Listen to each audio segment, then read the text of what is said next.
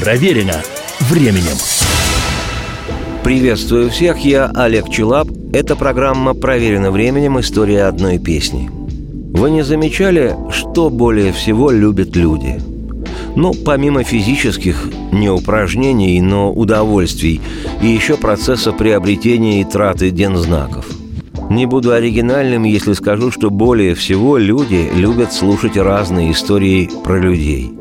Особенно если истории эти любовные. А еще особеннее, если это про любовь людей известных. И уж совсем особенней особенного, когда о том сложены мифы, легенды, поэмы и песни. Вот у меня есть как раз такая история. И называется она «Лейла».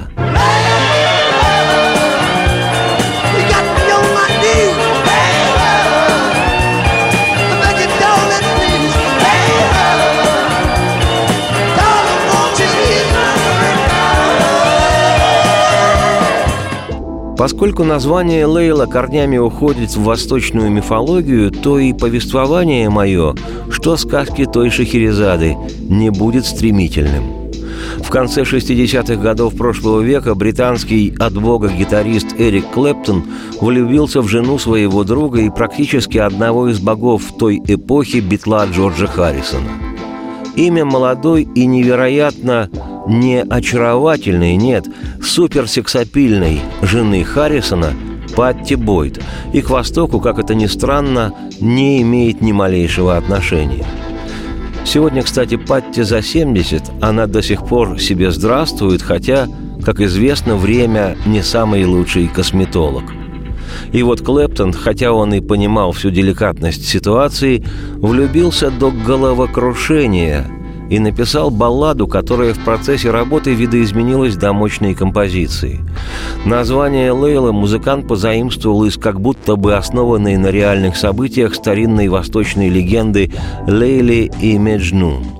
Легенда так гласит, что некий поэт Каис влюбился в красавицу Лейли, да только девушка стала женой другого – и тогда безутешный Каис, потеряв от горя рассудок, подался в пустыню и стал скитальцем-бедуином, посвящал Лейле свои песни и жил, не оглядываясь.